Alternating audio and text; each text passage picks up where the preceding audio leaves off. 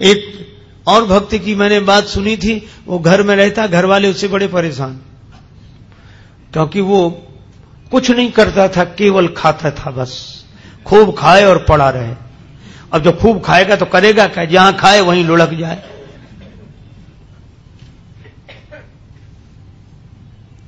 घर वालों ने कहा, निकल जाओ यहाँ से। दो ढाई शेर खाते हो एक बार में बैठकर काम कुछ करते नहीं। बेचारा, अब जाए कहाँ? सो एक महात्मा दिखाई दिए मंदिर के बाहर बैठे। महात्मा बड़े तंदुरुस्त थे। महात्मा होते ही प्रसन्न, अपना मस्त।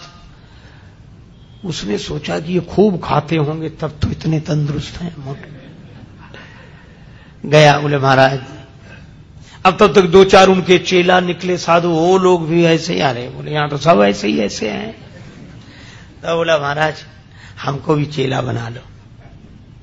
महात्मा बोले, रहो। मंत्र दे दिया, तुलसी माला पहना दी, नाम रख दिया।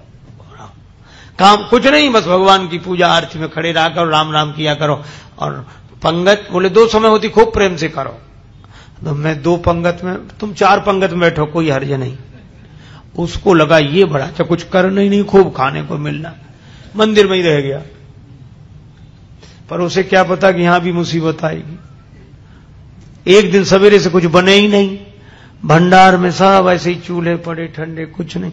महाराज, आज कुछ बन नहीं रहा अरे, बोले तुम बताना आज एकादशी है। तो बोले, एकादशी का मतलब न कुछ बनेगा, न कुछ मिलेगा। तो वो बोला, हमको भी नहीं मिलेगा। बोले, हाँ, तुम्हें भी? बोले, चेला बहुत है, उनसे कराओ, हमको काहे को? बोले, नहीं, वो तो करना ही पड़ेगा तुम्हें। तो बोले, हमें अगर आज एकादशी करा दी तो हम तो द्वादशी देख ही नहीं पाएँगे। आज ही शाम तक समाप्त। महात्मा बोले, भाई, बहुत कठिनाई है। महाराज, मैं भोजन के बिना नहीं रह सकता। महात्मा बोले तो आश्रम में तो बनेगा नहीं, तुम बना लोगे? अरे बोले, मरता क्या नहीं करता, हम सब बना लेंगे। महात्मा बोले, जाओ, भंडार से सामग्री ले लो। अब उसने ढाई शेर, आटा, आलू नमक, मिर्च, मसाला, घी, जो कुछ लेकर। महात्मा बोले, देखो, तुम वैष्णव हो गए हो। वैसे तो नहीं बनाना चाहिए भोजन, लेकिन चलो प्रसाद बुद्धि से ग्रहण करना, भगवान को भोग लगाना। ठीक है, महाराज। जल्दी जल्दी, में उसने सामान समेटा। कहा, वहाँ जाना, नदी किनारे, इस पेड़ के नीचे। हाँ पहुँच गया। अब जैसा बना बिचारे से, वैसा भोजन बनाया, आलू का चोखा और सब, गुड़ भी सब तैयार करके। इतना तो आना ही चाहता था, भूख और लगाई, रोज तो बना बनाया मिलता था, आज तो बनाना पड़ा। अब याद आया, गुरुजी ने कहा था, भगवान को भोग लगा लेना। अब कितना सरल। तुरंत बुलाने लगा, राजा राम आइए, प्रभु राम आइए, मेरे भोजन को भोग लगाइए। मेरे भोजन का भोग आए भगवान? तो क्या बोला? आचमनी अर्घा न आरती, यहाँ यही मेहमानी। रूखी रोटी पाओ, प्रेम से पियो नदी का पानी राजा। राम आइए, प्रभु राम आइए, मेरे भोजन का भोग लगा। बोले, यहाँ तो नदी का पानी है रूखी रोटी आना है तो जल्दी आ जाओ, हमको भूख लग रही है। भगवान नहीं आए। तो बोला, पूड़ी और पकौड़ी भगवान सेवक ने न बनाई, और मिठाई तो है ही नहीं। फिर भी नहीं आए भगवान। तो एक सरलता से बात कही, उस पर रीझ गए प्रभु। बोले, सुनो, हम समझ गए, आप इसलिए नहीं आ रहे कि रूखी रोटी खाने काय को जाए नदी का पानी। मंदिर में तरह तरह के व्यंजन मिलेंगे। तो बोला, भगवान, उस धोखे में मत रहना। वहाँ से तो जान बचा के हम ही आए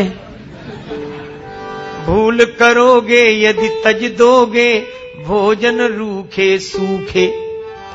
एकादशी आज मंदिर में बैठे रहोगे, भूखे राजा राम। आइए प्रभु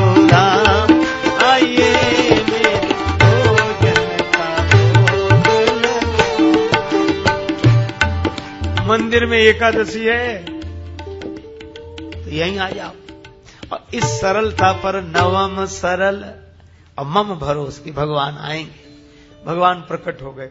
लेकिन भगवान भी कम कौतुकी नहीं। जितना वो सरल भगवान वैसी लीला करने को तैयार, अकेले नहीं आए। सीता समारोपित वाम भा राम बाम दिश जान श्री सीताराम जो। देखा? तो भगवान की सुंदरता श्री सीता मैया देखकर प्रसन्न तो बहुत हुआ, लेकिन उदास हो गया। कि गुरुजी ने तो एक भगवान के लिए कहा था, ये तो दो आए हैं। अब कभी भगवान की तरफ़ देखे, कभी रोटियों की तरफ़ देखे। भगवान ने कहा, क्यों? आ गए ना? बोले हाँ आ गए, सो तो ठीक है, लेकिन अब जो है तो बैठो। भगवान बोले, क्यों? क्या हुआ? बोले कुछ नहीं हम तो सोच रहे थे कि एक का इंतज़ाम करना है लेकिन आप दो आए हो। हम्म, तो कोई बात नहीं। थोड़ी बहुत तो एकादशी आप करा ही दोगे हमारी जो कुछ है तो आप विराज हो। भगवान बैठ गए। कितनी सरलता से इन कथाओं पर विश्वास करना कठिन होता है क्योंकि हम लोग सरल नहीं है। भगवान श्री सीताराम जी बैठ गए। उनके सामने परोस दिया। कहने लगा, मैं कुछ भूखा तो रहा, रहूँ लेकिन आपको देखकर लगा बहुत अच्छा पर एक काम करना। अब मैं समझ गया कि आप दो आते हो, मैं इंतज़ाम और ज़्यादा करके रखूँगा अगली एकादशी को। लेकिन इतना इतना परेशान मत करना, जल्दी आ जाना। भगवान बोले, आ जाए उसने आकर गुरु जी से कुछ नहीं कहा। इतना सरल था, वह तो समझता था भगवान आते ही ऐसे ही होंगे। अगली एकादशी को बोला कि गुरु कुछ सामान बढ़वाओ। गुरु जी बोले, क्यों? बोले, वहाँ दो भगवान आते हैं. गुरु जी ने सोचा, भूखा रहा होगा, इसलिए कह रहा है बोले, बढ़ा दो बढ़ा दो, एक शेर आटा और सामान और बढ़ा दो। अब वो साढ़े तीन शेर आटा लेकर और सब बनाया उसने। और बुलाया, भगवान तो इंतज़ार ही कर रहे थे। जैसे ही उसने कहा, राजा राम आइए। अब कहने लगा, सीता राम आइए, मेरे भोजन का भोग लगाइए। ओ, मेरे भोजन का भोग। और सही बात, जैसे ही पुकारा, भगवान प्रकट हो गए, लेकिन राम बाम दिस जान की लखन दाहिनी हो। दक्षिण लक्ष्मणो यस्य बामे च जनकात्मजा। और जो उसने तीन को देखा, सो बोला, हद हो गई। एक को बुलाओ तो दो आते, और दो का इंतज़ाम करो तो तीन आते। ये कौन है? भगवान बोले, ये हमारे छोटे भाई हैं। हम्म छोटे भाई सचमुच है? लगते तो नहीं ना स्वरूप से, न स्वभाव से। कहीं से पकड़ लाए क्या कोई? बोले, नहीं नहीं, हमारे छोटे भाई हैं। ऐसे क्यों कहते छोटे भाई हैं। तो हाथ जोड़कर बोला प्रभु, बुरा न मानना। छोटे भाई हैं सो अच्छा है आ गए तो कोई बात नहीं। लेकिन एक बात बताओ, हमने ठाकुर जी के भोग का ठेका लिया है कि ठाकुर जी के खानदान भर का? गुरु जी ने कहा था, भगवान को भोग लगाना। दो आए, अब ये ये भाई साहब आ गए। अब राम जी खूब हंसे, जानकी मैया खूब लक्ष्मण जी को लगे अच्छी जगह ले आए भगवान। क्या स्वागत हुआ है, आते ही आते। लेकिन वो बोला, क्या कहूँ? भूखा भले ही रह जाऊँ, लेकिन आप लोगों को देखकर मुझे बड़ा अच्छा लगता अब बैठो, आप तीनों ही बैठो। पाओ जो कुछ है, एक ही ज़्यादा है, दो का इंतज़ाम तो है ही। पाया कुछ मिला। भगवान खूब हँसते रहे। लक्ष्मण जी भी बहुत अब जब चलने लगे तो बार बार चरणों में सिर रख आँखों में आँसू आ जाए। लगते, आप बड़े सुंदर। लेकिन एक काम करो, अगली एकादशी को अभी से बता जाओ कितने आओ। ताकि उतने ही हम इंतज़ाम कर लें। बस यही झंझट है, बाकी और कोई झंझट है पहले से बता दिया करो कि कितने हो तो वैसे इंतज़ाम कर। भगवान बोले, हम आ जाएँगे, हम आ जाएँगे। आया तो भी नहीं कहा गुरु जी से। सोचा कुछ दिन तो आराम से बीते। अब अगली फिर एकादशी गुरु जी बोले, आज एकादशी है, ठेला बोला है। उदास क्यों अरे बोले, महाराज, वहाँ बहुत लोग आते हैं। तो क्या करें? बोले, हमारा सात से राटा करो कम से कम। सात से हाँ। और उसी हिसाब से सब सामान। गुरु जी समझ गए, इतना तो ये खा नहीं सकता। ये बेचता होगा ज़रूर। गुरु जी बोले सात नहीं, आठ सिर दे दो, ले जाने दे से। अब पीछे पीछे चलेंगे, देखते हैं क्या करता है। ले गया सारा सामान, पर ये भक्त भी बड़ा विचित्र, सरल आदमी। आज इसने सामग्री रख ली, भोजन बनाया नहीं, सोचने लगा, पहले बुलाकर देख लूँ कितने हैं, उस हिसाब से बनाऊँगा। भोजन बनाया नहीं, और पहले ही बुलाने लगा, राजा राम आइए सीता राम आई लक्ष्मण राम आई, मेरे भोजन का भोग लगाइए। हो मेरे भोजन का।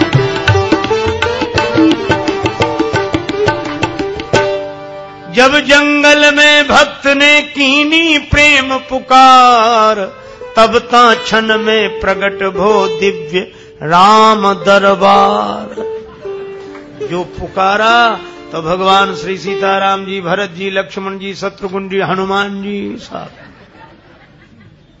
और जो इसने देखा, सो बोला, जय हो जय हो। लेकिन एक बात सुन लो, क्या? एक को बुलाए तो दो आए, दो का इंतज़ाम किया तो तीन आए, आज तो हद कर दी साहब इकट्ठ। लेकिन हमारी भी बात सुन लो क्या हमने भोजन बनाया ही नहीं? वो रखा सामान, सो बनाओ और खाओ। भगवान बोले, क्यों? तुम तुम क्यों नहीं बनाते? बोले, जब हमें मिलने ही नहीं है तो बनाने से क्या लाभ? आप ही बनाओ और पाओ। मोते नहीं बनत बनाए, भोजन आप बना बहु अपने। बहुत दिन संग पाए। मोते नहीं बनत बनाए। तुम नहीं तजत सुबानिया अपनी हम केते समझाए। हमने कितना समझाया? आप अपनी आदत छोड़ते नहीं हो। और आज तो हद कर दी। नर नारिन की कौन कह? हनुमान जी की ओर देखकर बोला, एक बानर भी संग लाए, एक बानर हूँ संग लाए, मोते नहीं बनत। हमसे नहीं बनता है। प्रथम दिवस भोजन के हित आसन जब मैंने लगाई, उधर न मैं भर सके सीए जब सन्मुख आई, फिर विनीत आए भाई पर भाई, और निराहार ही रहो आज मुझे परत दिखाई। भगवान खूब हंसे बोला, हंसने से काम नहीं चलेगा, बनाओ, लगाओ, शुरुआत करो। बैठ गया वृक्ष के नीचे। भगवान बोले, भाई, भक्त की राज़ी आज बनाओ। भोजन व्यवस्था किसने संभाल ली? विश्व भरण पोषण कर जो कर नाम भरत असो। श्री भरत जी भंडारे बनाने लगे। श्री भरत जी भंडारे बनाने लगे। चुन के लकड़ी लखन लाल लाने लगे। पहुँचते पूछ से आंजने चौका को और हाथों से पोता लगाने लगे। चेते चूल्हे इधर और उधर शत्रुघ्न साग भाजी अमनिया कराने लगे। और स्वयं जानकी माता आकर बैठी तो सीता मैया को बैठे देखा तो अनेक सिद्ध महात्मा प्रकट हो गए। मैया, हमें भी प्रसाद मिले, हमें भी प्रसाद मिले। अब ये तो आँख बंद किए बैठा था। पूछा कि आँख बंद क्यों किए बैठे? बोले, जब मिलना ही नहीं है तो हम बनते हुए भी तो नहीं देख सकते कि किसी और को मिले। आवाज़ सुनी तो आँख खोली तो कई महात्मा दिखाई दिए। बोले, थोड़ा बहुत कुछ बचता भी तो ये नहीं बचने देंगे। पाके संकेत, शक्ति का। जत्थे वहाँ अष्ट सिद्धियों नव निधि के आने लगे। श्री भरत जी भंडारे बनाने लगे। श्री भरत जी भंडारे बनाने लगे। बनाने लगे बनाने लगे। गुरु जी आए पीछे से कि देखें ये सामान का क्या करता। तो गुरु जी को कोई न दिखे, चेला बैठा दिखे और सामान रखा दिखे। गुरु जी आए, बच्चा, क्या हो रहा है? बोले गुरु जी भले आए। देखो कितने भगवान मेरे पीछे लगा दिए आपने, इतने बैठे। गुरु जी बोले, हमें तो कोई नहीं दिख रहा। सामान दिख रहा है, तुम दिख रहे हो। अब भगवान मुस्कुराए तो रोकर बोला कि ये दोहरी मुसीबत है। एक तो गुरु जी ने तो करा नहीं पाई, आज आपने हमारी पूरी एकादशी करा दी। और उस पर भी गुरु जी को पता नहीं लगने दे रहे हो। इनको भी दिखो। भगवान बोले, उन्हें नहीं दिखेंगे। क्यों नहीं दिखोगे? वो तो हमारे गुरु जी हैं। हम तो कुछ नहीं जानते, वे तो सब कुछ जानते हैं, इतने महान हैं। भगवान ने कहा, इसमें कोई संदेह नहीं। तुम्हारे गुरु बहुत महान है। तुम्हारे गुरु बहुत योग्य विद्वान है। भजनानंदी हैं। फिर भी मैं उन्हें नहीं दिखूँगा, तुमको ही दिखूँगा। तुम पूरी तरह अयोग्य तो भी। क्यों? आखिर क्या बात है? बोले तुम्हारे गुरु जी में सब विशेषताएँ हैं। लेकिन जितने सरल तुम हो, वो सरल नहीं है। और मैं तो सरल के लिए सरलता से मिलता हूँ। नवम सरल सब सन छलहीना गुरु जी ने पूछा कि क्या बात है? तो चेला बोला भगवान ऐसे कह रहे हैं कि आप सरल नहीं हो। और गुरु जी को इस बात पर रोना आ गया कि सचमुच सब कुछ जीवन में मिला, लेकिन सरलता नहीं मिली।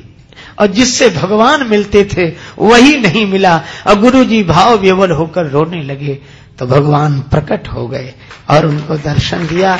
भगवान तो इस सरलता पर रीझते हैं। इसलिए भगवान ने कहा, नवम सरल, सब सन छल हीना मम भरोस, ही हरस न दीना